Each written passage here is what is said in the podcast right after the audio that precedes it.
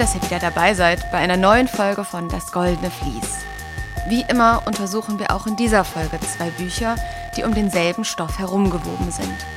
Welche unterschiedlichen Perspektiven die zwei Romane dann auf das gleiche Thema werfen, das nehme ich hier mit Hilfe meiner GästInnen auseinander. Meistens geht es dabei um irgendwas aus Philosophie, Psychologie oder Politik, was uns als Gesellschaft bewegt. Das Thema heute verbindet tatsächlich gleich alle drei Bereiche, genauso wie meine Gästin. Hallo Marina Weißband. Hi. Ja, schön, dass du da bist. Die meisten Menschen werden dich wahrscheinlich vor allem von deiner Zeit bei der Piratenpartei kennen oder von deinem aktuellen Engagement bei den Grünen. Was nicht alle wissen, du bist außerdem studierte Diplompsychologin. Das heißt, in deine Art des Politikmachens fließt dann wahrscheinlich auch viel Wissen um die Muster ein, aus denen wir als Menschen gestrickt sind, oder? Sehr, sehr viel und hauptsächlich. Ich bringe im März ein Buch mit Friedo Mann raus, äh, was uns durch die Krise trägt. Und äh, das, ich fand das äh, toll zu machen. Es beruft sich auf zwei Gespräche, die wir miteinander geführt haben und aus zwei völlig verschiedenen Generationen, aber beide Psychologen. Und wir haben uns Gedanken darüber gemacht, wie eigentlich Geopolitik entsteht, wie eigentlich so etwas wie der Krieg in der Ukraine entsteht und dass es gar nicht so weit oben anfängt, sondern sowas fängt ganz im Kleinen an. Äh, und wie wir äh, Schmetterlingseffektartig so ganz große Geopolitik beeinflussen können, wie wir Politik insgesamt verändern können und resilienter sind in diesen multiplen Krisen, in denen wir sind. Und weil ich heute über ein Thema sprechen möchte, das nicht nur hochpolitisch, sondern auch sehr stark durch individuelle Lebenserfahrungen geformt ist, freue ich mich echt wirklich über deine Unterstützung und zwar von der politischen und psychologischen Front her. Es geht um das Thema Glaube in der Diaspora. Und das schauen wir uns anhand von Sadie Smiths Zähne zeigen und ja, Giasis ein erhabenes Königreich an. Äh, Marina, tatsächlich hast du neben Politik und Psychologie auch einen Draht zu dem eher philosophischen Aspekt des Glaubens an sich, richtig? Ich beschäftige mich viel damit. Ich bin aus einer atheistischen Familie und selbst zum Glauben gekommen. Das heißt, natürlich äh, lese ich sowohl sehr, sehr viel rund um Religion und Religionen als auch ähm, ja, die, die Arbeit, die ich damit so seelisch anstelle. Ich begegne in meinem Alltag vielen äh, Deutschen, die mit dem Judentum so überhaupt nichts anfangen können, also die, die einfach nicht wissen, was, wie. Und immer wieder wird das mit dem Christentum verglichen, also als sei das einfach nur eine Religion. Und ich wollte dieses Missverständnis aufklären, dass Judentum eben auch eine Volkszugehörigkeit ist. Und habe das auf Twitter ein bisschen erläutert und gesagt, stellt mir doch eure Fragen, dann gucke ich mal, äh, was interessiert euch denn sonst noch? Und ich wollte eigentlich ein ganz kurzes Video dazu machen, aber ich bekam über 400 Fragen. Ähm, und ganz, ganz viele Jüdinnen und Juden haben mit auf Twitter geantwortet. Und dann haben Elia Havemann und ich zusammen eine Videoreihe dazu gemacht, wo wir das aus unserer ganz ähm, persönlichen Perspektive, nicht autoritär, nicht für alle Jüdinnen sprechend, aber beantwortet haben. Und daraus ist dann später auch ein Buch entstanden, Frag uns doch. Nicht um das Leben als Juden, dafür als Zeugen Jehovas, als Muslime oder als freikirchliche Christen drehen sich die zwei Romane, um die es heute dann geht. Sadie Smiths wegweisender Klassiker der postmigrantischen Literatur, Zähne zeigen oder White Teeth, wie es auf Englisch heißt, und ja, Giasis Ein erhabenes Königreich, das auf Englisch noch eine andere Bedeutungsnuance hat mit Transcendent Kingdom. An dieser Stelle ein kurzer Einschub. In dieser Folge werden die Erfahrungen von Zeugen Jehovas gleichwertig neben denen von Christen, Muslimen und mit dir, Marina, Juden betrachtet. Tatsächlich gibt es aber durchaus Diskussionen darüber, ob die Zeugen Jehovas eine gefährliche Sekte oder eine Religion wie jede andere sind. Einerseits hat das Land Berlin sie beispielsweise im Jahr 2006 offiziell als Religion anerkannt und von den Nazis wurden sie auch als religiöse Minderheit verfolgt. Andererseits ist aber der interne Druck in den Strukturen der Zeugen Jehovas, von dem AussteigerInnen berichten, eher bezeichnend für eine Sekte. Ich habe mich deshalb entschieden, die Zeugen Jehovas hier mit aufzunehmen, weil sie sich in Sadie Smiths Roman Zähne zeigen, genauso wie andere an ihrem Glauben abarbeiten und entweder für oder gegen ihn in Konflikte gehen. So unterschiedlich die Glaubensrichtungen ihrer ProtagonistInnen auch sein mögen, eines verbindet sie alle miteinander und mit deiner Biografie, Marina. Sie alle sind mit ihrer Religion im Handgepäck ausgewandert. Eine Erfahrung, die, je nachdem wie unterschiedlich die Kulturen sind, das eigene Weltbild auf den Kopf stellen kann. Was macht dieses Erlebnis mit dem, woran man glaubt? Hält man daran fest oder wirft man die belastende Fracht von Bord? Wie lassen sich die mitgebrachten Gedanken an den neuen Ort verpflanzen? Diesen Fragen widmen sich Sadie Smith und Ya Giasi. Beide Autorinnen setzen in ihren Romanen die Glaubensvorstellung der einzelnen Figuren mit deren Lebenserfahrung, ihrem Geschlecht und Alter, ihren Wünschen und Diskriminierungserlebnissen in einen organischen Zusammenhang. Besonders einschneidend für das eigene Welt- und Selbstbild der Figuren ist dabei die Auswanderung in ein fremdes Land. Kein Wunder, man kommt ja, je nachdem wie unterschiedlich die Kulturen und Länder sind, in einer Welt an, die nach völlig anderen Regeln und Prioritäten funktioniert. Auch ohne migriert zu sein, kennen die meisten das Gefühl, dass man erst im Ausland merkt, wie deutsch man beispielsweise eigentlich ist. Erst durch den Abgleich mit anderen Lebensrealitäten fällt einem auf, was man selbst als normal und selbstverständlich empfindet. Die Reaktionen auf diese Konfrontation mit dem neuen Normal sind ganz unterschiedlich. Manchen kann es nicht schnell genug gehen, hiesige Kleider anzulegen und neue Spezialitäten zu probieren. Andere wiederum versuchen sich durch das Kochen mitgebrachter Rezepte und das Sprechen der Muttersprache eine Brücke zu ihrer Herkunft aufrechtzuerhalten und nicht zu vergessen, woher sie kommen und wer sie sind. Nicht anders als mit den Identitätsbausteinen Sprache, Essen oder Kleidung verhält es sich da mit dem Glauben. Zum Beispiel Clara, die mit 17 Jahren mit ihrer Mutter Hortensie von Jamaika nach London auswandert. Sie kommt als überzeugte Zeugin Jehovas an, gerät dann aber recht schnell ins Schleudern, was die Grundsätze ihrer Religion angeht. Es sind die neuen Erfahrungen, die frischen Eindrücke, das andere Umfeld, die sie nachdenklich werden lassen. So viele andere Dinge offenbarten sich ihr, so viel Neues im Leben. Sie fühlte sich hier und jetzt in Lambeth gleichsam wie eine der Gesalbten. Je gesegneter sie sich auf Erden fühlte, desto seltener richtete sie ihre Gedanken gen Himmel. Letztlich war es die heldenhafte Großtat der Unterteilung in zwei Klassen, die Clara einfach nicht einsehen konnte. So viele, die nicht errettet wurden. Von den acht Millionen Zeugen Jehovas konnten nur 144.000 Männer zu Christus in den Himmel gelangen. Die rechtschaffenen Frauen und einigermaßen rechtschaffenen Männer würden das Paradies auf Erden gewinnen.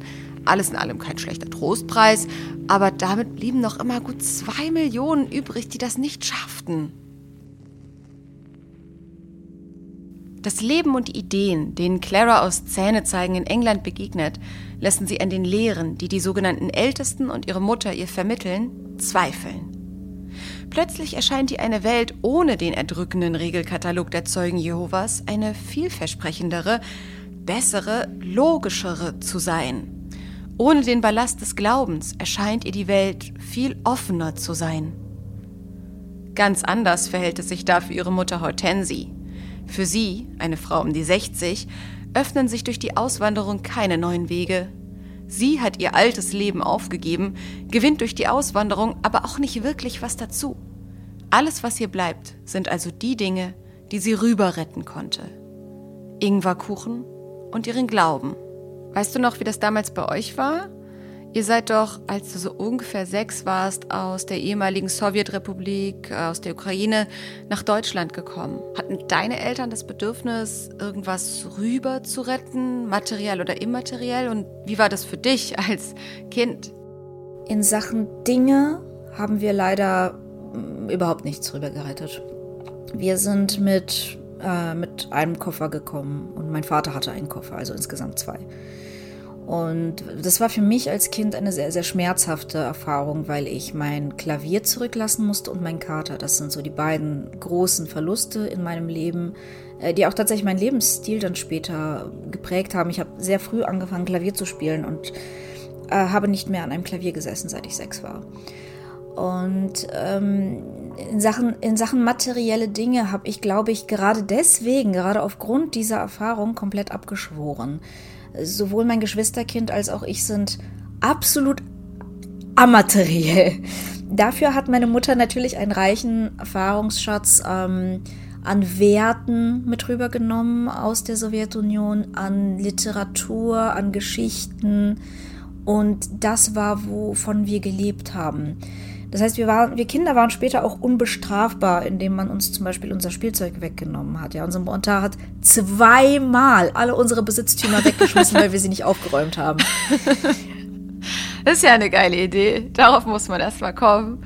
Aber dann lernen die Kinder gleich doppelt, nicht zu sehr an den Dingen zu hängen und aufzuräumen. Naja, auf jeden Fall mit ähnlich wenigen Dingen wie deine Eltern wandern jedenfalls auch die Eltern der Protagonistin Gifty aus Ein erhabenes Königreich von Ghana in die USA aus. Sie wollen ihren Kindern bessere Perspektiven bieten. Aber der Neustart ist schwer. Für Giftys Vater sogar so schwer, dass er irgendwann zurück nach Ghana geht und die kleine Familie in Alabama im Stich lässt. Auf Giftys Mutter wartet also kein verheißungsvoller American Dream, kein inspirierendes neues Leben, sondern vor allem harte Arbeit, Ausgrenzung und Überforderung.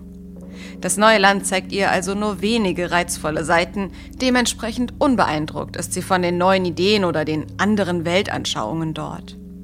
Genauso wenig wie für Hortensie aus Zähnezeigen gibt es für Giftys Mutter aus Ein erhabenes Königreich irgendeinen Anlass, ihr Weltbild, ihren Glauben in Frage zu stellen, wie es ihn für die 17-jährige Clara vielleicht gibt. Tatsächlich ist es für Giftys Mutter sogar der mitgebrachte Glaube selbst, der das einzig verbindende Element mit der neuen Heimat ist und ihr hilft, sich in Huntsville, Alabama einzugliedern. Die First Assemblies of God Church war ein kleines Backsteingebäude, nicht größer als ein Haus mit drei Schlafzimmern. Davor stand eine große Informationstafel mit kitschigen Sprüchen, die die Leute anlocken sollten. Manchmal waren es Fragen. Hast du ihn schon gefunden? Oder Gott gefunden? Oder fühlst du dich verloren? Manchmal waren es Antworten. Jesus macht die Jahreszeiten. Ich weiß nicht, ob es die Sprüche waren, die meine Mutter anzogen, aber ich weiß, dass die Kirche ihr zweites Zuhause wurde, ihr ganz privater Ort der Gottesverehrung. An dem Tag, als sie hineinging, drang Musik aus den Lautsprechern. Die Stimme des Sängers rief sie, und meine Mutter schritt auf den Altar zu. Meine Mutter gehorchte. Sie kniete sich vor den Herrn und betete und betete und betete. Als sie den Kopf hob, war ihr Gesicht Tränen überströmt und sie glaubte, dass sie sich an das Leben in Amerika gewöhnen könnte. Aber für Giftys Mutter in ein erhabenes Königreich und Hortensie in Zähne zeigen, ist ihr Glaube nicht nur ein mitgebrachter Talisman, sondern Ankerpunkt. Denn als schwarze Frauen, die sich recht bald ohne Männer, aber dafür mit Kindern in einem fremden Land durchschlagen müssen, werden sie mehrfach diskriminiert als Frau, als Schwarze, als Migrantin, als Alleinerziehende, als Andersgläubige. In beiden Romanen, in Zähne zeigen und in Ein erhabenes Königreich, zeichnen die Autorinnen Sadie Smith und Ya Giasi gut nach, wie diese intersektionale Diskriminierung wiederum den Glauben bzw. die Religiosität der beiden Mütter formt. In einem absurden Spagat zwischen profanem Alltagskampf und heiliger Hoffnung sorgt beispielsweise Hortensie aus Jamaika für ein totales Paradoxon. Auf der einen Seite flößt die Protagonistin aus Zähne zeigen ihrem Umfeld einen Heidenrespekt ein. Im Jahre 1972 beschloss Hortensie schließlich, erbost über den 14-jährigen Wartestand, die Reise aus eigener Kraft anzutreten. Kraft war etwas, das Hortensie reichlich besaß. Sie stand plötzlich zusammen mit der 17-jährigen Clara auf der Schwelle des Hauses, brach wutentbrannt die Tür auf und, so das Gerücht zu Hause in St. Elizabeth, hielt Darkus Bowden die Standpauke seines Lebens. Manche sagen, diese Attacke währte vier Stunden. Manche sagen, sie rezitierte jedes Buch der Bibel aus dem Gedächtnis und brauchte dafür einen ganzen Tag und eine ganze Nacht. Auf der anderen Seite ordnet sie sich als strenggläubige Zeugin Jehovas ohne Widerspruch in die passive Zuschauerecke ein, die Frauen in dieser Religionsgemeinschaft zugeteilt wird, wenn es um die tiefsten Geheimnisse des Glaubens geht. Ryan runzelte die Stirn. Ich meine damit, Sie müssen aufhören, die Heilige Schrift auf eigene Faust auszulegen, Mrs. Bowden. Sprechen Sie in Zukunft mit mir und meinen Kollegen drüber. Fragen Sie uns, ist hübsche Kleidung dem Herrn wichtig?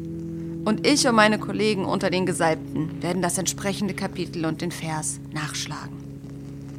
Ryans Satz erstarb in einem unverbindlichen ein Geräusch, das er öfter von sich gab. Es begann in den geblähten Nüstern und durchlief seine mageren, länglichen, unförmigen Gliedmaßen wie die letzten Zuckungen eines Gehängten.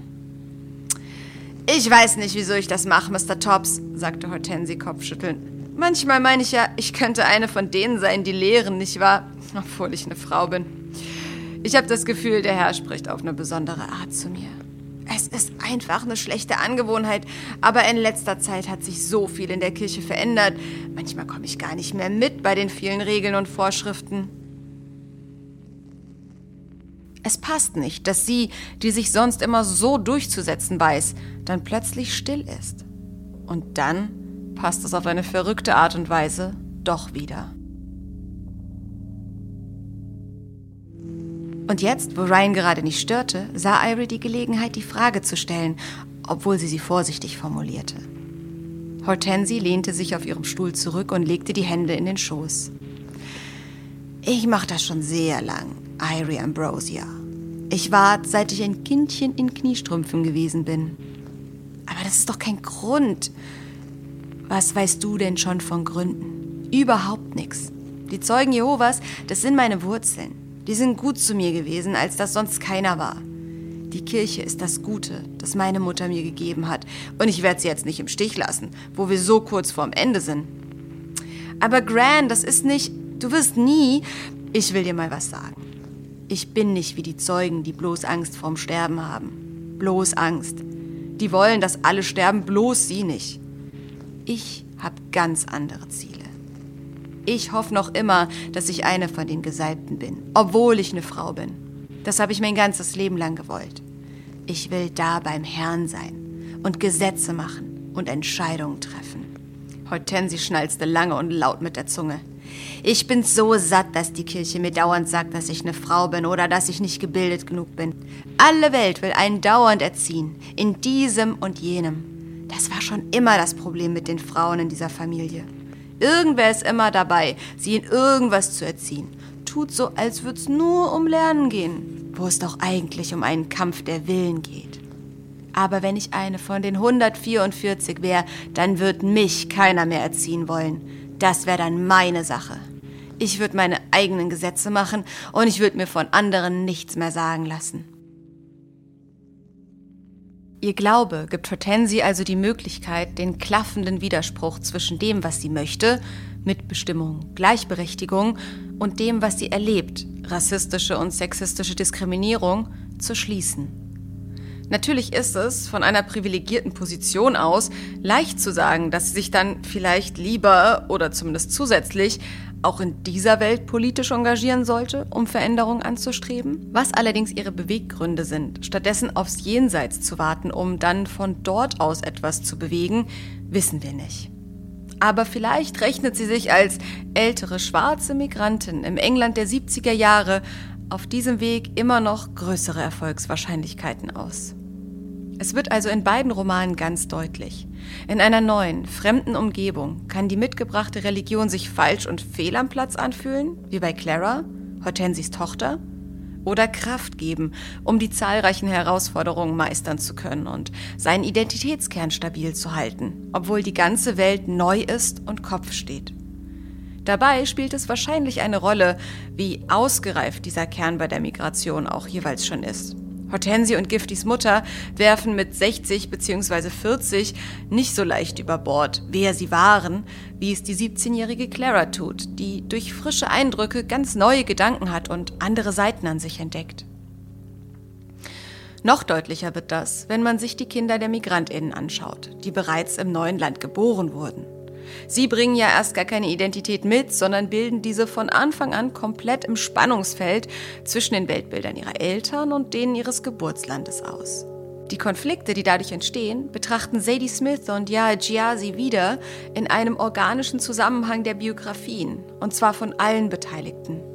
Bei ihnen gibt es kein kulturessentialistisches Gut gegen Böse, sondern nur eine verdammt verzwickte Situation einzelner Individuen.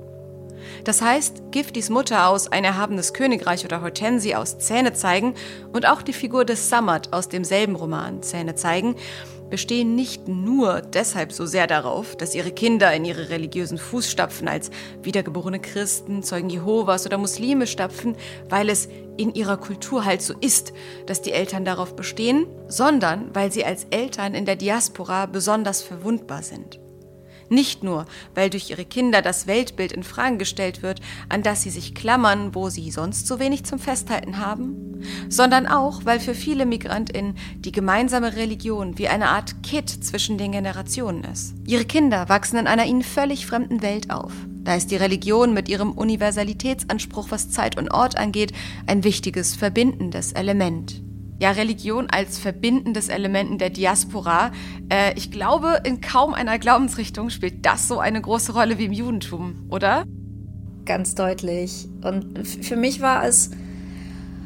Äh, ich stehe halt in, in ganz multipler Weise vor einem Scherbenhaufen in Deutschland in Sachen meiner Identität. Und ein Teil dieses Scherbenhaufens ist, dass das Judentum in meiner Familie seit der Generation meiner Urgroßeltern bzw. Großeltern nicht mehr gelebt wurde. Und das hängt einfach auch damit zusammen, wie scheiße es war, in der Sowjetunion Jude zu sein.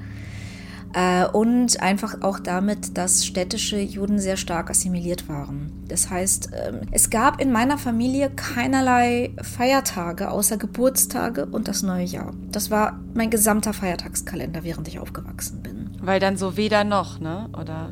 Es war weder noch. Wir waren, wir hatten nichts Christliches, wir hatten aber auch nichts Jüdisches mehr. Wir waren aber auch nicht exakt jetzt die großen Kommunisten. Äh, meine Eltern waren eher dissidentisch unterwegs. Das heißt, wir hatten eigentlich in, in dieser Hinsicht gar nichts Kulturelles, was einen so verband.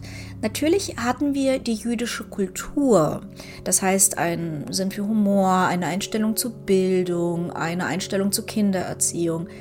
Aber ich konnte diese jüdische Kultur ja nicht von russischer Kultur unterscheiden. Das heißt, alles, was sich von Deutschsein unterschied, fiel für mich in die Kategorie Russisch. Das ging so weit, dass ich irgendwann gemerkt habe, meine Mutter benutzt beim Sprechen jiddische Worte. Aber ich habe gedacht, das seien normale Worte der russischen Sprache. Aber ich, ich musste das lange erst auseinanderfriemeln und zum Glauben bin ich dann selbst erst gekommen. Und für mich war es das verbindende Element nicht mit meiner Familie oder deren Ursprüngen, denn wir haben keinerlei Erinnerung, wir haben keine äh, religiösen Gegenstände, wir haben keine Fotos meiner Großeltern in der Synagoge oder so. Aber sie, der Glaube verbindet mich mit Leuten, die kulturell ähnlich drauf sind wie ich, und zwar aus aller Herren Ländern. Äh, ich hatte in der Synagoge, sobald ich hierher gekommen bin, in der Gemeinde echt viele Freunde, die also es war wirklich so ein bisschen klischeehaft. Wir hatten eine Clique, in der jeder Mensch aus einem völlig anderen Erdteil stammte. Von irgendwie jedem Kontinent. Wir hatten Leute aus Asien und aus Mexiko und aus Südafrika und äh, haben immer am Schabbat rumgehangen zusammen. Und äh, plötzlich fühlte ich eine tiefe Verbindung zu diesen Menschen, obwohl wir aus völlig unterschiedlichen Kulturen stammten. Und das ist, glaube ich, das Besondere am Judentum. Auf jeden Fall. Also ich glaube halt, dass das jetzt so eine Erfahrung ist, die durch die halt doch ziemlich großen Migrationsbewegungen des 20. und 21. Jahrhunderts jetzt auch andere Religionen teilweise machen, die eben jetzt verstreuter leben. Aber das ist dem Judentum ja einfach schon seit Ewigkeiten inhärent, diese, dieses Gefühl, diese Erfahrung.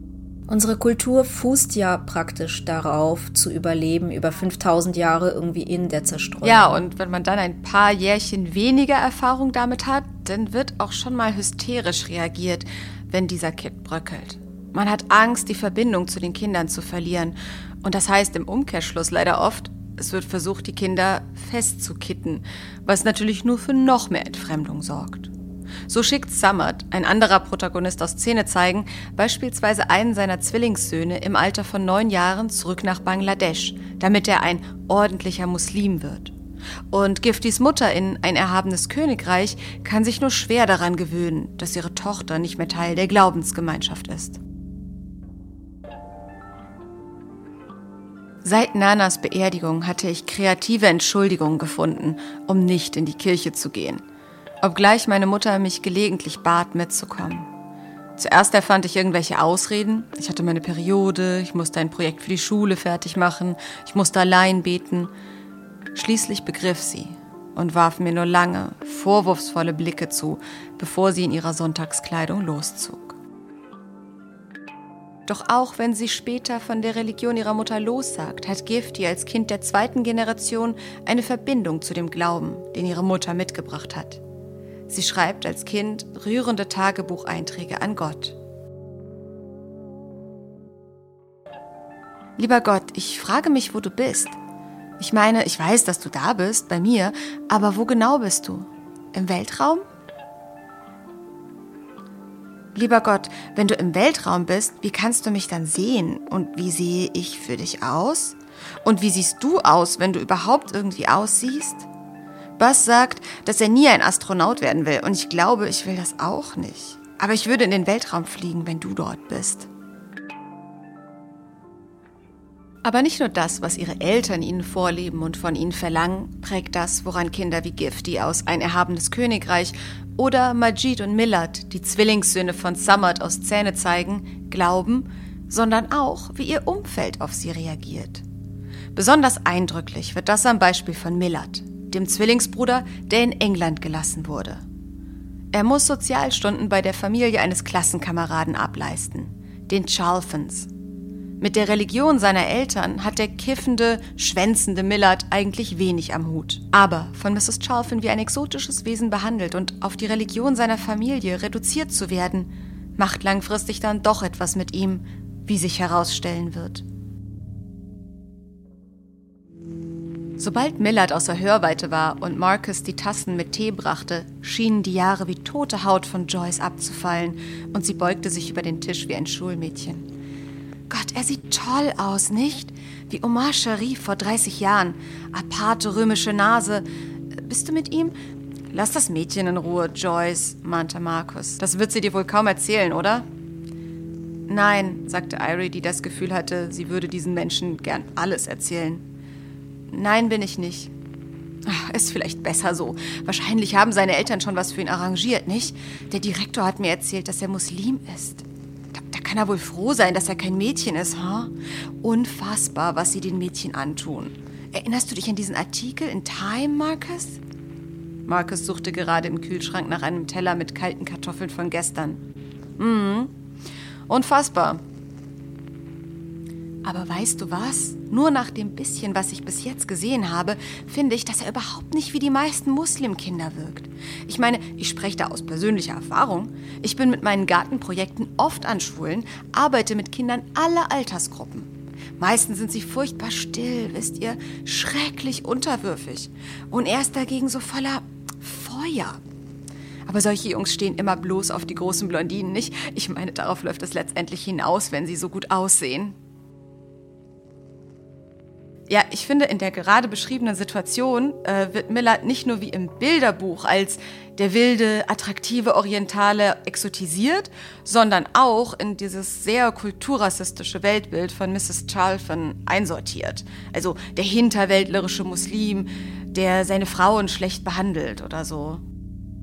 Absolut. Und das ist ja auch ein eher plakatives Beispiel, aber ich finde, Kulturrassismus ist ein spannendes und auch komplexes Phänomen, weil es nicht ganz einfach ist. Weil ähm, der Grad, was ist Kulturrassismus und was ist zum Beispiel Identität oder die Erzählung über die eigene Identität, äh, das können fließende Übergänge sein. Und an der Stelle finde ich es wichtig zu unterscheiden. Zum Beispiel ich sage, ich lebe äh, und bin aufgewachsen in einer jüdischen Kultur. So, was macht diese jüdische Kultur eigentlich jüdisch, ja?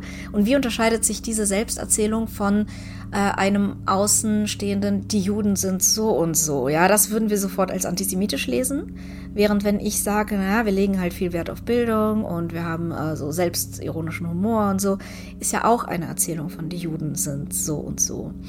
Und ich glaube, hier können wir äh, vom klassischen Rassismusbegriff übernehmen, dass auch bei Kulturrassismus es immer so ist, dass er eine Machtdimension hat.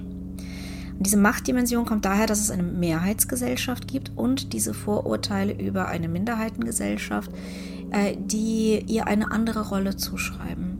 Ähm, weil an sich Vorurteile haben wir alle und wir lernen natürlich alle, dass das ganz falsch ist, Vorurteile zu haben, aber in Wirklichkeit sind wir Menschen auch auf Vorurteile angewiesen. Ja, wir können einen Stuhl sehen und wir wissen, das ist ein Stuhl, obwohl wir den exakt selben Stuhl noch nie gesehen haben. Wir brauchen das, wir brauchen Kategorien, um zu operieren. Und ähm, Kulturrassismus ist an der Stelle problematisch, wo ich ihn als Teil von, ähm, von einer Machtstruktur äh, habe. Und das ist mir nie bewusst. Ich glaube, die meisten Menschen machen das, ohne es zu realisieren. Ich glaube, auch ich mache das, ohne es zu realisieren. Das ist das Gefährliche daran. Ja, diese Rassismen leben von ihrer Unsichtbarkeit. Im Kulturrassismus ist es ja auch die Trennschärfe so ein bisschen schwieriger. Redet man jetzt über das Herkunftsland? Redet man über die Religion, die man ausübt? Also da ist es dann ja auch manchmal gar nicht so leicht festzumachen, wo wird was kritisiert. Und oft ist es ja auch zusammengewürfelt. Ne? Wir, also zum Beispiel äh, sagen ja viele Leute, oh, der Hass auf Muslime ist ja gar kein Rassismus, weil der Islam ist ja keine äh, Ethnie. Und das ist halt äh, Quatsch, weil das wird natürlich zusammen Muslime, die weiß aussehen, kriegen sehr viel weniger anti-islamischen Rassismus. Und äh, auf der anderen Seite, Hindus kriegen oft anti-islamischen Rassismus. Äh, oder es, es gibt diese sehr spannende Frage, die ich auch gestellt bekommen habe, sind Juden eigentlich weiß? Und äh, da, auch da spre sprechen wir über den Unterschied zwischen hautfarbenbezogenem Rassismus und Kulturrassismus, denn von der Hautfarbe her bin ich natürlich weiß. Das ist gar keine Frage. Viele Juden sind nicht weiß von der Hautfarbe her, aber das ist ein anderes Thema. Es geht hier um hellhäutige Juden. Aber für Nazis gehöre ich nicht zu den Weißen. Ja, wenn die von Überleben der weißen Rasse sprechen, dann meinen die nicht mich. Und äh, da äh, die Hautfarbe außerhalb von Nazis eigentlich ja überhaupt keine Rolle spielt, bin ich in der relevanten Dimension tatsächlich nicht wirklich weiß, weil ich nicht das Privileg genieße, äh, in Ruhe gelassen zu werden, wenn Faschisten an die Macht kommen. Auf der anderen Seite genieße ich das Privileg, keinen Alltagsrassismus aufgrund meines Aussehens zu erleben und in dieser Hinsicht bin ich weiß. Das heißt, Kulturrassismus und klassischer Rassismus sind natürlich eng verwandt, weil wir ähm, aufgrund von Aussehen Kulturrassismen anwenden. Wenn Menschen nicht wissen, dass ich Jüdin bin, wenden sie auf mich keine Rassismen an. Aber wenn Menschen wissen, dass ich Jüdin bin, dann fangen sie damit an. Ja, und diese Diskriminierung im Außen macht halt echt nochmal eine ganz andere Zwickmühle für die Jugendlichen auf. Sie werden in Bezug auf ihr Weltbild von beiden Seiten verunsichert. Ihre Eltern wollen sie religiös, schicken sie dafür sogar ans andere Ende der Welt, aber ihr restliches soziales Umfeld diskriminiert sie genau dafür. Die Reaktionen der Teenager auf dieses gleiche Dilemma sind dann jedoch ganz unterschiedlich. Je mehr Millard aus Zähne zeigen, zum Beispiel in der Schule oder eben von der Familie Chalfen, auf den problematischen muslimischen Jugendlichen, wir alle kennen dieses Narrativ, reduziert wird, desto näher fühlt er sich letztlich genau dieser Ecke. Ein Ihr wollt mich nicht entwickelt sich zu einem gefährlichen Jetzt will ich euch nicht mehr. Sadie Smith zeigt hier also ganz deutlich in ihrem Roman, wie Religion, je nachdem auf welchen biografischen Boden sie fällt, ganz unterschiedlich aufgehen und zu ganz verschiedenen Gewächsen heranreifen kann. Während sie für Giftis Mutter aus ein erhabenes Königreich eine Möglichkeit ist, sich zu integrieren, wird sie für Millard zum Ventil für seine Wut. Eine Wut, die viele junge People of Color teilen, weil sie denselben Problemen begegnen. Nicht nur Culture Clash-Konflikte zu Hause, sondern auch rassistische Strukturen in Institutionen, klassistische Arroganz, dazu wenig Aufstiegschancen und das ständige Gefühl, dass ihnen erstmal per se misstraut wird. Und dann, im Falle England oder Frankreich, nicht zu vergessen, Wut auf die ungesühnten Kolonialverbrechen, dass sie nun von den Nachfahren genau derer, ihre Vorfahren gedemütigt haben, wieder erniedrigt werden. Diesen Spieß will Millard nun umdrehen und nutzt die Religion als Vehikel seiner Rache. Deshalb baumelte Pande von einem Baum, während sein Richter Havelock auf einer Chaise Longue in Delhi ruhte. Pande war niemand und Havelock war jemand. Dafür brauchte man keine Bücher aus Bibliotheken und keine Debatten und Rekonstruktionen. Siehst du denn nicht, aber, flüsterte Millard, das ist es. Das ist die lange, lange Geschichte zwischen uns und ihnen. So ist es gewesen. Aber nun ist Schluss. Weil Millard da war, um sie zu Ende zu führen. Im Land der Täter ein neues Leben anfangen, sich in eine Gesellschaft integrieren, die vorher den eigenen Vorfahren was angetan hat, das fällt vielen afrikanischen oder asiatischen Migrantinnen in den ehemaligen Kolonialmächten Europas nicht unbedingt leicht. Und ich kann mir vorstellen, dass es dir oder deiner Familie so ähnlich gegangen ist. Ich meine, als Jüdin ausgerechnet nach Deutschland, also dem Land der Täter schlechthin, auszuwandern, war das nicht irgendwie ein bisschen absurd? Ja, das ist sicherlich eine Thematik, mit der alle unsere Freunde, Bekannten, Verwandten gerungen haben. Bei uns äh, war es keine Frage, die diskutiert wurde, sondern es war eine Entscheidung, und zwar meines Opas. Mein Opa ist Jahrgang 1906 und äh, er hat im Ersten Weltkrieg seine Schwester durchgebracht, ist verwaist, äh, hat im Zweiten Weltkrieg unter Zhukov als General gedient und äh, hat Berlin mit eingenommen, hat in der Villa von Himmler gewohnt und war später Oberkommandant über Magdeburg. Ähm, und das heißt, er hatte eine Beziehung zu Deutschland die er nicht nur als Jude erlebt hat, sondern eben auch als Siegermacht. Ähm, 92 hat er gesagt, jeder, der die Sowjetunion verlässt, ist ein Vaterlandsverräter und äh, das ist überhaupt ganz schlechter Stil. 93 hat er gesagt, jetzt gehen wir. Und er hat gesagt, wir gehen nach Deutschland. Und zwar, weil er diesen Bezug zu Deutschland hatte. Ich glaube, er sprach noch ein paar Worte Deutsch. Und es war tatsächlich so, dass er am Ende seines Lebens, er ist erst 98 gestorben. Also ich habe den noch richtig gut kennengelernt. Und ähm, er hat alleine in einer Wohnung dann gewohnt und uns beigebracht, dass man Mülltüten in die Eimer zu tun hat und hat, hat für uns dann Borsch gekocht. Und also der hat dann richtig normal von Sozialhilfe hier in Deutschland seinen Lebensabend verbracht und ist gestorben. Und das war für ihn nie seltsam. Und ich glaube, weil er aus seiner Lebenserfahrung, äh, seine Familie war in der Evakuation. Meine Familie mütterlicherseits musste in Kiew bleiben, aber seine Familie war äh, von der Shoah überhaupt nicht betroffen. Seine engere Familie zumindest. Und das heißt, er hatte auch ähm, dieses Gefühl, ich kann die Lage in Deutschland kontrollieren, weil er natürlich auch ne, ähm, lange eben Kommando geführt hat. Und natürlich war es seltsam. Ich habe es auch damals schon als seltsam verstanden, weil ich schon mit sechs im Kiew im Museum des Vaterländischen Kriegs war. Ich habe Bilder gesehen, ich habe Lampenschirme und Handschuhe aus Menschenhaut gesehen. Das war viel zu früh, also ich wurde viel zu früh mit der Shoah konfrontiert. Wie alle unsere Kinder. Ich musste auch meine Tochter jetzt schon damit konfrontieren, aus verschiedenen Fragen, wie zum Beispiel, warum steht immer ein Polizeiwagen vor der Gemeinde? Ja, das heißt, wir müssen unsere Kinder einfach viel zu früh ähm, auf Teilwahrheiten zumindest stoßen. Ähm, und ich habe damals schon verstanden, dass das irgendwie Deutschland war, aber ich habe auch verstanden, dass es ein anderes Deutschland war. Und ich habe Deutschland als sehr willkommend wahrgenommen. Also man hat uns Sozialhilfe gegeben. Das war halt noch eine ganz andere Hausnummer als Hartz IV heute. Man konnte davon nicht gut, aber doch würdig leben. Wir waren arm, aber wir hatten tatsächlich Dinge so. Ähm, und man hat mir schnell die Sprache beigebracht, man hat mich gut willkommen geheißen. Ich, ich habe das insgesamt mit Dankbarkeit erlebt. Und das heißt, als ich über die Verbrechen gelernt habe, habe ich ja auch wieder von Deutschen gelernt. Das heißt, ich habe sofort die Aufarbeitung mitbekommen.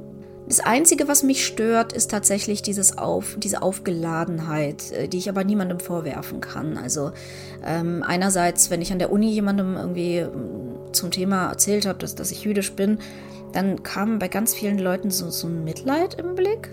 Also so wirklich so, oh Gott, das tut mir leid, keine Ahnung.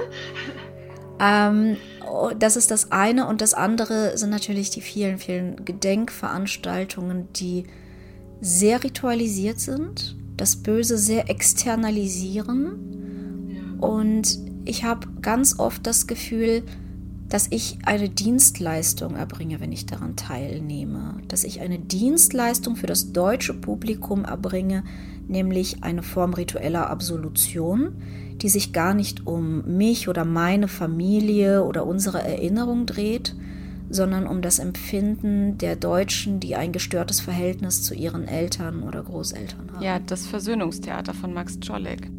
Rituale sind immer ein bisschen Theater, da kommt man gar nicht drum rum. Und es ist ja auch gut, dass eine Erinnerung stattfindet. Es ist fantastisch, dass Überlebende vor dem Bundestag sprechen können. Ich hatte ja selbst die Ehre, vorletztes Jahr ähm, zu sprechen als Repräsentantin jetzt der dritten Generation, ähm, die sozusagen jetzt gucken muss, wie wir das Erbe fort, forttragen, wenn die Überlebenden gestorben sind.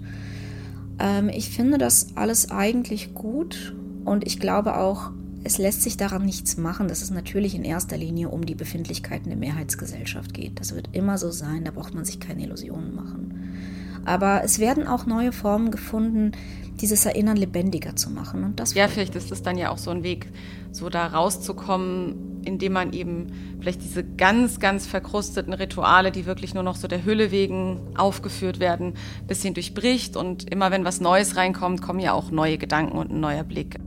Genau, Kunst und Kultur und Literatur spielen dabei eine gigantische Rolle.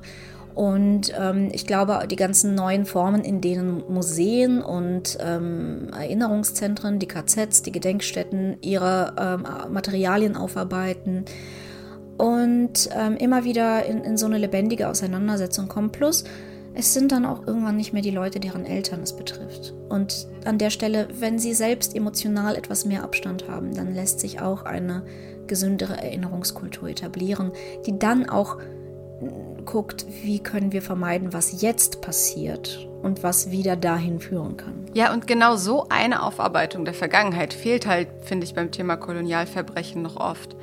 Eine Aufarbeitung, die dann auch die Entstehung von Rassismus im Zuge der Kolonialisierung thematisiert und damit antirassistisch wirkt, damit, wie du es eben gerade so schön gesagt hast, sich die Geschichte nicht wiederholt. Stattdessen werden oft noch weiterhin Kolonialverbrecher geehrt, während man sich über grassierenden Rassismus wundert. Rassismus, den neben Millard aus Zähne zeigen auch Nana, der große Bruder der Protagonistin Gifty aus Ein erhabenes Königreich, erfährt während Millard sich deshalb auf seine sogenannten Wurzeln zurückzieht, gerade weil sie so abgelehnt werden und sie in extremer Weise missinterpretiert, indem er sich radikalisiert, steht Nana diese Möglichkeit nicht offen. Denn Nana, der ältere Bruder von Gifty aus Ein erhabenes Königreich, hat nämlich jeden Bezug zum importierten Glauben seiner Mutter verloren. Gleichzeitig aber auch jeden Anknüpfungspunkt an die amerikanische Gesellschaft. Ohne irgendeine Richtung driftet er nicht in die Radikalisierung, sondern sozusagen in die Annullierung ab. Nana ist ein charismatischer Junge, aber von Anfang an liegt der Schatten des Rassismus über seiner Kindheit und macht es ihm schwer, sich in den amerikanischen Südstaaten komplett heimisch zu fühlen. Als erfolgreicher Highschool-Basketballspieler scheint er jedoch schließlich einen Weg gefunden zu haben, Teil der Gemeinschaft zu sein. Aber als der Sport wegbricht, wird klar, wie isoliert er dahinter eigentlich ist wie wenig er wirklich als Mensch akzeptiert wird, wenn er nicht spielt. Nana, sagte Ryan Green, als er die Kirche betrat. Er klopfte Nana auf die Schulter und Nana zuckte zurück. Wann kommst du wieder auf den Platz? fragte er. Ich meine, es ist toll, dich in der Kirche zu sehen, aber in der Kirche brauchen wir dich nicht. er lachte vor sich hin. Ich komme bald wieder, sagte Nana. Mein Knöchel heilt. Doch das Ausgestoßenwerden endet bei Nana dort nicht, sondern zieht sich, eben anders als bei Millard, bis hinüber in den Glauben, den seine Eltern aus Ghana mitgebracht haben. Denn während Millard an eine extremistische religiöse Gruppe gerät, die ihm das Gefühl gibt, wenigstens dort eine Rolle spielen zu können und wahrgenommen zu werden, wird Nana auch in der Kirche seiner Mutter enttäuscht.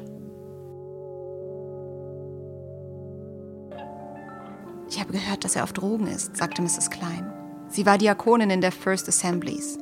55 Jahre alt, ledig, gerade wie ein Besenstiel, mit so schmalen Lippen, dass sie aussahen wie ein Schlitz in ihrem Gesicht. Nein, keuchte Mrs. Morton. Oh doch, meine Liebe. Warum glaubst du, dass er nicht mehr in die Kirche kommt? Er spielt diese Saison nicht, also hat er nicht allzu viel zu tun. Das ist traurig. Das ist traurig, dass er auf Drogen ist. Das ist traurig, aber, und ich sage das wirklich nicht gern, diese Leute scheinen eine Vorliebe für Drogen zu haben. Ich meine, sie sind immer auf Drogen. Deswegen gibt es so viele Verbrechen. Du hast recht, das ist mir auch schon aufgefallen. Ich hatte im Raum der Sonntagsschule Bibelverse gelernt, als ich dieses Gespräch im Flur mitbekam. Wir waren die einzigen Schwarzen in der First Assemblies of God Church. Meine Mutter wusste es nicht besser. Sie dachte, dass der Gott in Amerika derselbe sein müsste wie der Gott in Ghana, dass der Jehova der weißen Kirche unmöglich anders sein konnte als der Gott der schwarzen Kirche. An dem Tag, als sie den Schriftzug Fühlst du dich verloren las, an dem Tag, als sie zum ersten Mal den Kirchensaal betrat, begann sie, ihre Kinder zu verlieren, die lange vor ihr lernten, dass nicht alle Kirchen in Amerika gleich geschaffen sind, weder in der Praxis noch in der Politik. Und weil ich in eine Kirche gehen musste, in der die Gemeindemitglieder Verächtliches über meine Leute flüsterten, wurde ich geschädigt, wurde mir eine spirituelle Wunde zugefügt. Das ist zwar nicht der einzige Grund, aber ein wichtiger, warum Nana sich immer mehr von der Kirche entfernt und sich somit, anders als Millard, weder in dieser Richtung aufgehoben fühlen kann, noch in der restlichen amerikanischen Gesellschaft, denn auch dort wird er diskriminiert und ausgegrenzt. Und so erodiert Nanas Bezugssystem. Weder seine Energie noch seine Wut hat irgendeine Richtung. Und so richtet er sie gegen sich selbst. Er hat nichts, woran er glaubt, wohinein er sich zurückziehen kann hat nirgendwo ein Zugehörigkeitsversprechen und so kommt es bei ihm zu keiner Radikalisierung, sondern eher zu einer Selbstzerstörung.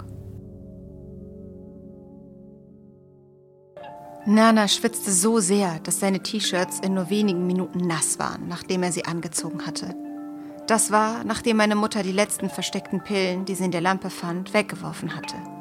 Er musste immer einen Abfalleimer in der Nähe haben, weil er sich ständig übergab. Er zitterte, er machte mehrmals in die Hose.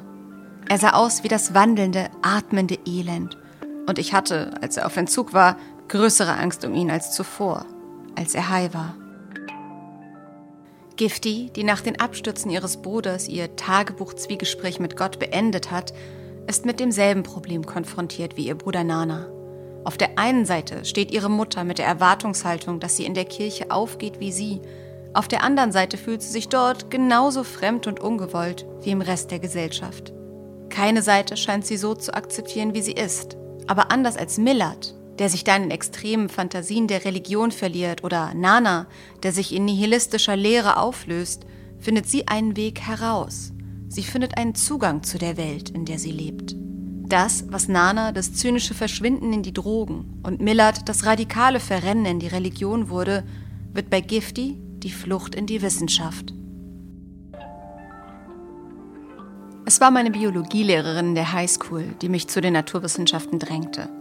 Ich war 15, genauso alt wie Nana, als wir entdeckten, dass er süchtig war.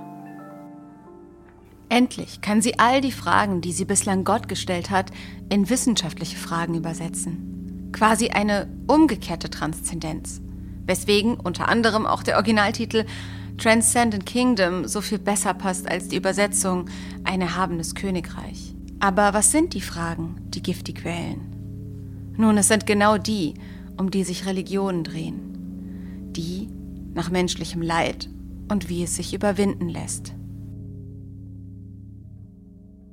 Mit anderen Worten, wenn uns in vielen, vielen Jahren möglich sein wird, die Teile des Gehirns zu identifizieren und zu isolieren, die bei diesen Krankheiten betroffen sind, wenn es uns möglich sein wird, die notwendigen Hürden zu überspringen, um die Forschung auch für andere Tiere als Mäuse nutzbar zu machen, könnten dann diese Ergebnisse auf Menschen übertragen werden, die sie am nötigsten haben? Könnten sie einen Bruder dazu bringen, die Nadel wegzulegen? Könnten sie eine Mutter aus dem Bett holen? Wie verhält sich das bei dir von Glaube und Wissenschaft, dieser, dieses Spannungsfeld? Äh, ich muss dazu sagen, ich bin ein Nerd. Und zwar von Kleinstkind an. Ich bin ein tiefer, tiefer Nerd. Du kannst mir alle Fragen rund um Physik, Biologie, äh, alles stellen. Ich kann ganz, ganz viel beantworten. Und was ich nicht beantworten kann, habe ich Routinen, wo ich Dinge nachlese. Also das äh, ist, ich liebe Wissenschaft. Und ich bin zum Glauben gekommen am Abend vor meiner Matheprüfung im Abi. Das, also ich war 17 Jahre alt. Lässt sich relativ genau pinpointen, obwohl ich natürlich sehr viel länger vorher auf der Suche war und sehr viel länger nachher und immer noch am Lernen und am Etablieren bin. Das heißt, das war genau vor Beginn meines Studiums. Und ähm, bei mir verträgt sich das erstaunlich gut, weil das zwei völlig unabhängige Dimensionen sind. Der Glaube ist etwas rein Emotionales für mich. Es ist etwas, ich kann das gar nicht so gut in Worte fassen. Es ist eine sehr tiefe Überzeugung über eine tiefe, tiefe Wahrheit, die sich überhaupt nicht mit wissenschaftlichen Erkenntnissen widerspricht. Meine Tochter fängt jetzt an, diese Widersprüche zu entdecken. Sie ist auch ein sehr neugieriger Mensch. Sie ist jetzt gerade sechs geworden, geht nächstes Jahr in die Schule.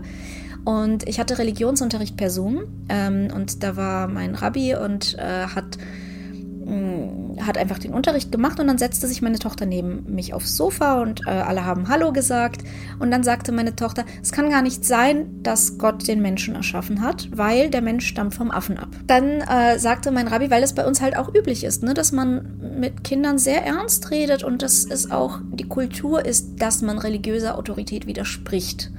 Das unterscheidet das, glaube ich, die jüdische Kultur sehr von der christlichen. Es ist erwünscht. Und er sagte, du hast recht insofern, als dass der Mensch und der Affe tatsächlich gemeinsame Vorfahren haben. Und die Tora erzählt uns davon, wie Gott den Menschen erschaffen hat, um uns zu zeigen, dass Gott zum Menschen eine ganz besondere Beziehung hat. Ne? Sie erzählt uns ja auch, dass, der, dass er vorher die Tiere erschaffen hat. Aber sie sagt explizit, dass er den Menschengeist angehaucht hat, weil ähm, weil er den Menschen so besonders findet und weil er ihn so besonders liebt. Ähm, das ist auch, wie ich das begreife. Ja, die Torah erzählt uns Geschichten darüber, wie die Welt ist, die nicht wortwörtlich zu nehmen sind, sondern die auf einer tieferen Ebene funktionieren. Also ich finde, man kann so gut leben in der Akzeptanz und Anerkennung beider Dinge. Bei dir ist Wissenschaft also kein Substitut für Religion, wie das bei Gifty aus Ein erhabenes Königreich ist. Oder wie bei Majid aus Zähne zeigen. Majid, der Zwillingsbruder des fanatischen Miller, der mit neun Jahren nach Bangladesch verschickt wurde, wählt nämlich auch genau diesen Weg. Zufall oder nicht. Er, der schon vorher hochbegabt war, entwickelt sich in Bangladesch zu einem regelrechten kleinen Einstein. Und ihn treibt es auch in die Neurowissenschaft. Sie beide, Majid aus Zähne zeigen und Gifty aus Ein erhabenes Königreich, experimentieren an Mäusen um Menschen ein besseres Leben schenken zu können. Nana weinte. Er liebte Tiere. Selbst in seinen letzten Monaten bat er unsere Mutter noch um einen Hund. Was hätte er von mir gehalten? Von der Arbeit, die ich mache? Ich nahm eine Maus heraus. Ihr Kopf hing herunter von dem Stäbchen, das ich darauf angebracht hatte. Wo Gifty also anscheinend Skrupel hat angesichts der Tierexperimente und sich durchaus fragt, ob sie das Recht hat, Leben unterschiedlichen Wert zuzumessen, ist Majid ganz berauscht von der Möglichkeit, mit der sogenannten Future Maus Leben nach einem Masterplan programmieren zu können. Anstatt zu einem Gott um Heilung zu beten, lieber direkt das perfekte Leben erschaffen. Majid war stolz darauf, jede einzelne Phase mitbekommen zu haben. Er war Zeuge, wie Gene nach Mars entworfen wurden. Er war Zeuge bei ihrer Injektion in die Keimzelle. Und er war Zeuge bei der Geburt, die so anders war als seine eigene. Nur eine einzige Maus. Keine Quälerei durch den Geburtskanal, kein erster und kein zweiter, kein geretteter und ungeretteter. Keine Unberechenbarkeit, keine Zufallsfaktoren kein Das Schnäuzchen hast du von deinem Vater und die Vorliebe für Käse von deiner Mutter. Keine lauernden Geheimnisse. Kein Zweifel daran, wann der Tod kommen wird. Kein Verstecken vor Krankheit. Keine Flucht vor Schmerzen. Keine Frage, wer hier die Fäden zieht. Keine dubiose Allmacht. Kein unsicheres Schicksal. Majid obwohl er fast die Hälfte seines Lebens in Bangladesch verbracht hat, integriert sich mit seiner Forschung also komplett in die säkulare englische Gesellschaft, anders als sein Zwillingsbruder Millard oder Nana aus Ein erhabenes Königreich. Aber wenn man genau hinsieht, ist das geradezu eine Form von Überassimilation. Vielleicht im Wunsch, sich von seiner Familie abzugrenzen, nähert er sich über seinen neuen besten Freund, den Wissenschaftler Marcus Chalfin, der Wissenschaft auf eine gefährliche Art und Weise. Richtig gehört, Marcus Chalfin. Das ist der Vater genau der Familie, in der Millard, sein Zwillingsbruder, seine Sozialstunden ableisten musste und Mrs. Chalfins kulturrassistischen Kommentaren ausgesetzt war. Und diese Chalfins haben ihren ganz eigenen Zugang zur Welt streng wissenschaftlich, aber deshalb nicht weniger fanatisch oder faschistisch. Alle Chalfens hielten sich für psychisch gesund und emotional stabil. Die Kinder hatten ihre ödipalen Komplexe früh und in der richtigen Reihenfolge. Sie waren alle heterosexuell, sie liebten ihre Mutter heiß und innig und bewunderten ihren Vater. Und das erstaunlicherweise sogar umso mehr, als sie in die Pubertät kamen. Streitereien waren selten, eher spielerisch und wenn, drehten sie sich ausschließlich um politische oder intellektuelle Themen. Die Bedeutung von Anarchie, die Notwendigkeit von Steuererhöhung, das Problem Südafrika, die Seele-Körper-Dichotomie, bei denen sie ohnehin alle einer Meinung waren. Die Charlefons hatten keine Freunde. Sie pflegten hauptsächlich Umgang mit der weiteren Charlefon-Verwandtschaft, die vielbeschworenen guten Gene. Zwei Naturwissenschaftler, ein Mathematiker, drei Psychiater und ein junger Vetter, der für die Labour-Partei arbeitete. Unterm Strich, die Charlefons brauchten keine anderen Menschen. Sie nahmen auf sich selbst als Substantive, Verben und gelegentlich als Adjektive Bezug. Das ist die Charlefon-Methode. Und dann hat er einen echten Charlfonismus vom Stapel gelassen entschärfend wieder mal. Wir sollten in dieser Frage etwas scharfinistischer sein. Joyce wollte den sehen, der ihr eine glücklichere Familie zeigen konnte. Eine scharfinistischere Familie als ihre. Dieser Blick auf die Welt klingt auf den ersten Blick unschuldig und neugierig. Doch auf den zweiten schwingt ein ganz klarer Übermensch-Vibe mit. Sie, die Charlfons, dank ihres Verstandes allen überlegen und das evidenzbasiert.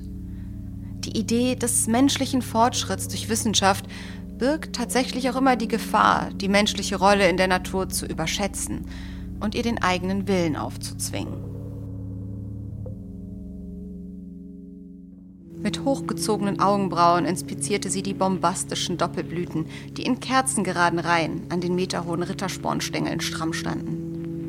Tripse, sagte sie laut vor sich hin, als sie den unschönen Befall an jeder zweiten Pflanze feststellte. Was kann man gegen Tripsen unternehmen, wenn, wie in dem Fall, Lindex keinen Erfolg gebracht hat? Was kann man anderes tun, als brutal zurückschneiden, unbarmherzig zurückschneiden und wieder ganz von vorn anfangen? Joyce atmete einmal tief durch. Sie tat das für den Rittersporn. Sie tat das, weil der Rittersporn ohne sie rettungslos verloren war. Aber natürlich spricht diese chalfinistische Haltung nicht für jede wissenschaftlich denkende Person. Im Gegenteil, bei vielen entsteht keine Überheblichkeit, sondern Demut. So wie bei Giftys Biologielehrerin. Mrs. Pasternak sagte in jenem Jahr noch etwas, das ich nie vergessen habe. Sie sagte, die Wahrheit ist, dass wir nicht wissen, was wir nicht wissen. Wir kennen nicht einmal die Fragen, die wir stellen müssten, um es herauszufinden. Aber wenn wir eine winzige Kleinigkeit lernen, geht in einem dunklen Flur ein mattes Licht an und plötzlich taucht eine neue Frage auf. Wir brauchen Jahrzehnte, Jahrhunderte, Jahrtausende, um diese Frage zu beantworten. Und dann geht ein weiteres, mattes Licht an. Das ist Wissenschaft. Aber das ist auch alles andere, nicht wahr?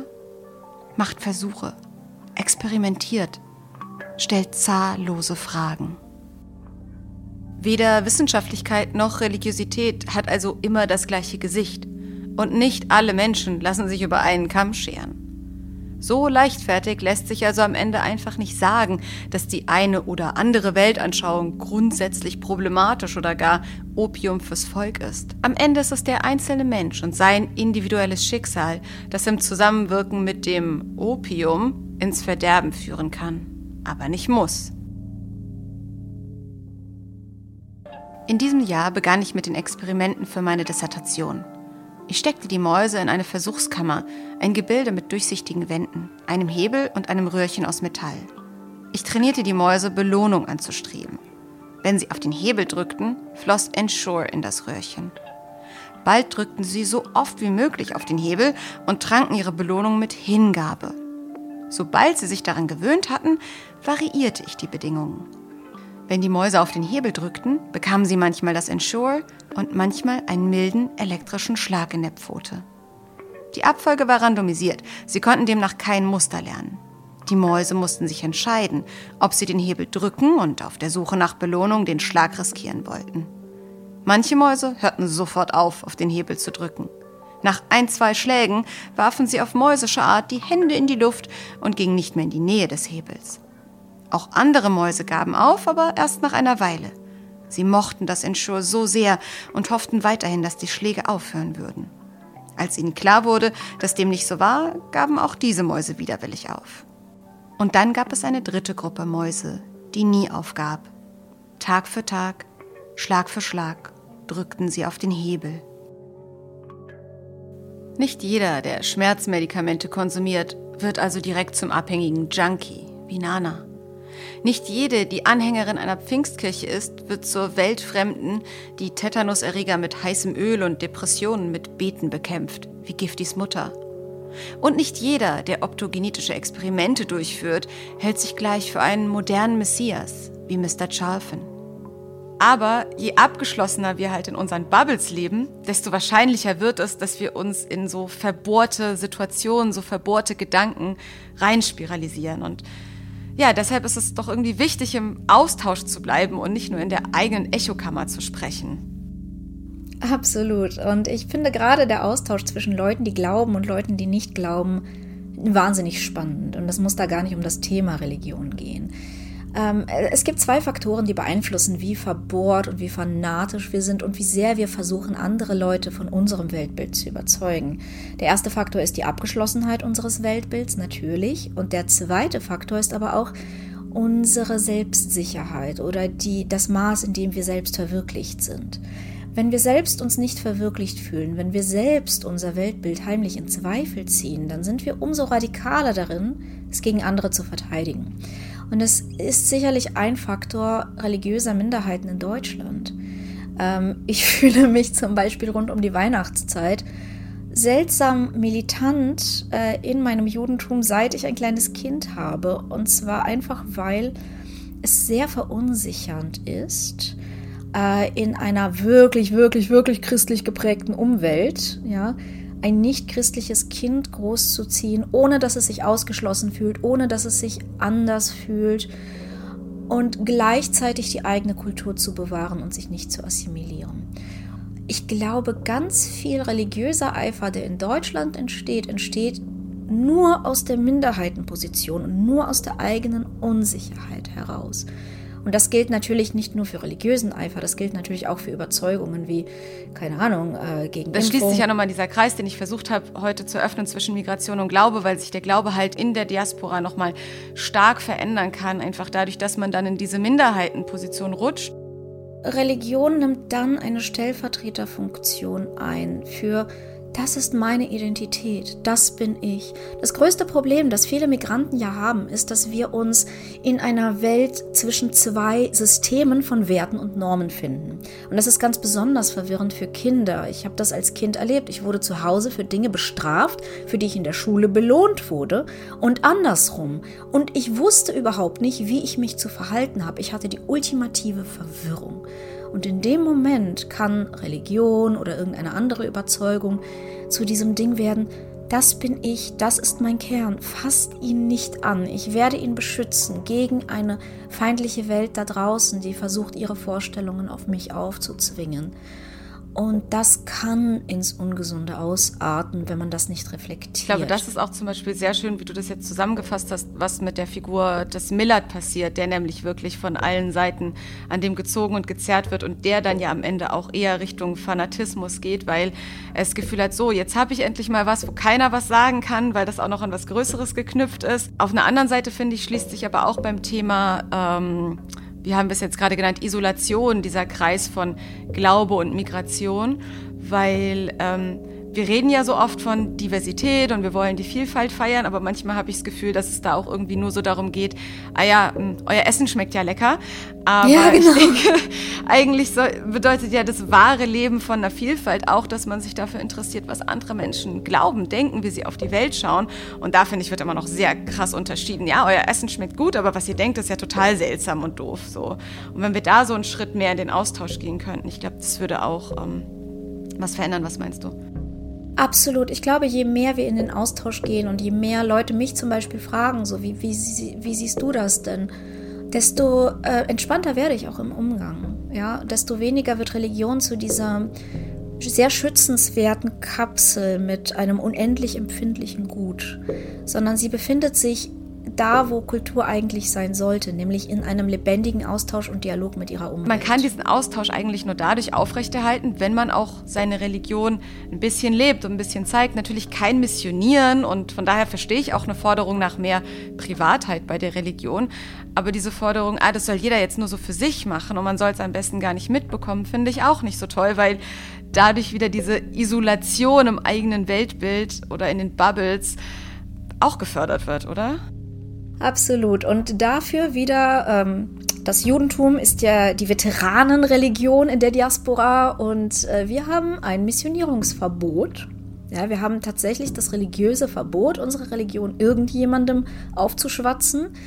Aber äh, wir sind durchaus angehalten zu sprechen Einerseits gibt es äh, bestimmte Punkte, wie zum Beispiel Chanukka ähm, ist deswegen so bekannt, nicht nur aufgrund seiner zeitlichen Konkurrenz mit Weihnachten, obwohl es so ein kleiner Feiertag bei uns ist, aber auch, weil ähm, wir tatsächlich angehalten sind, Chanukka öffentlich zu zeigen, äh, um sozusagen das Licht mit der Welt zu teilen. Ähm, das, ist, das ist ein interessanter Punkt.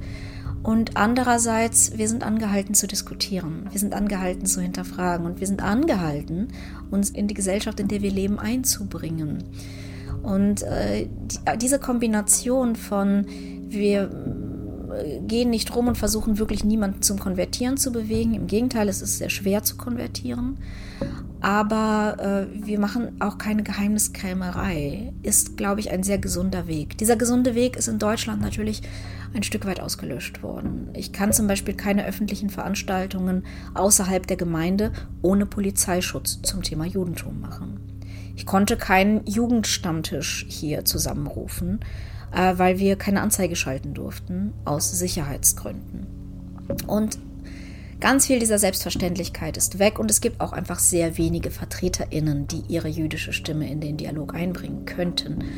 Aber es normalisiert sich langsam und ich glaube, ich sehe meine Aufgabe darin, damit zu helfen, mit Projekten wie Frag uns doch in einen Dialog zu treten und einfach zu sagen, hey, so sehen wir das. Und wir erwarten überhaupt nicht, dass, dass ihr das so ähnlich seht, aber hier ist eine zusätzliche Sicht, die man auf die Welt haben kann. Das ist doch eine richtig gute Zusammenfassung und ein tolles Schlusswort für diese Folge.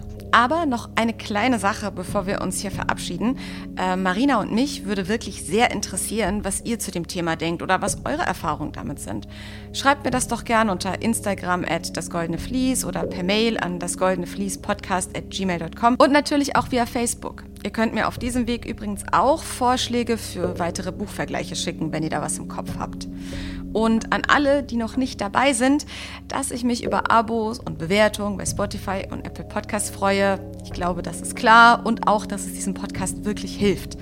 Also macht das bitte, wenn ihr könnt. Und damit sind wir dann auch jetzt wirklich schon ganz am Ende angekommen. Vielen Dank, Marina, dass du dir die Zeit genommen hast, deine wirklich spannende Perspektive zu diesem ganzen Themenkomplex Glaube in der Diaspora mit uns zu teilen.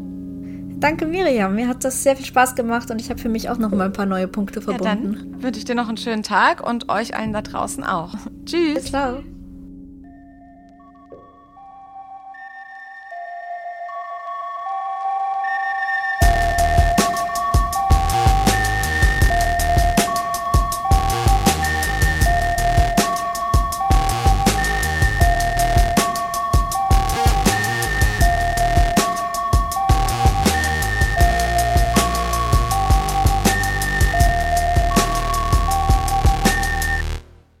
Wenn dir dieser Podcast gefallen hat, dann gib ihm jetzt deine Stimme für den Deutschen Podcastpreis. Und noch einem. Und noch einem. Und dann noch einem. Denn dieses Jahr kannst du zum ersten Mal in vier verschiedenen Kategorien für deine Lieblingsshows voten und ihnen zum Preis verhelfen. Wir bei Acast freuen uns als Partner vom Deutschen Podcastpreis, dass ihr diesmal ganz unterschiedlichen Stimmen eine Chance geben könnt. Also, worauf wartest du? Verleih deiner Stimme Gehör beim Publikumsvoting noch bis zum 8. Mai unter www.deutscher-podcastpreis.de.